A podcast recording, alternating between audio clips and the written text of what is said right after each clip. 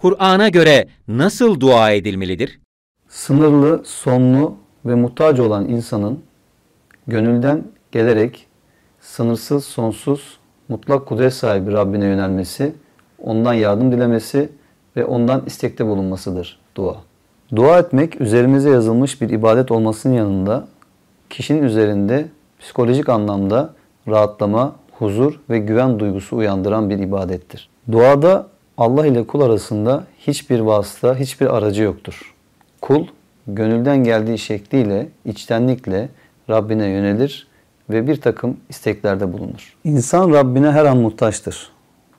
Dolayısıyla sürekli olarak Allah'a yönelip ona dua etmek gerekir. Kul dualarının kabul olup olmamasına göre değil, Allah'a olan teslimiyetinin bir ifadesi olarak gönülden gelerek sürekli Allah'a dua etmelidir. Bizim için gerçek anlamda neyin hayırlı olduğunu sadece Allah bilir.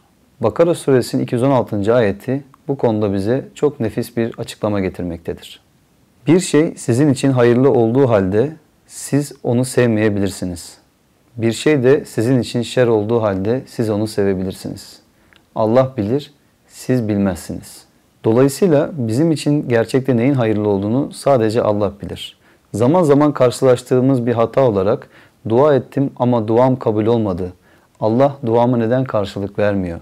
Ya da Allah beni işitmiyor mu, duymuyor mu şeklinde cümleler kurmak inanan bir insana yakışacak şeyler değildir. Allah kullarını bazen çeşitli sıkıntılarla, zorluklarla, belalarla imtihan ederek sınar.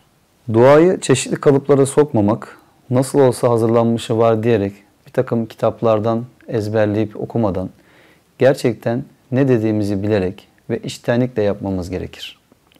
Bununla beraber bağıra çağıra dua etmekten ve gösteriş yapar gibi bir takım sözler sarf etmekten de uzak durmamız gerekir. Dolayısıyla dua ederken önemli olan içtenlik ve samimiyet, ne söylediğimizi bilmemiz, derin bir saygı ve huşu içerisinde Rabbimize yönelmemizdir.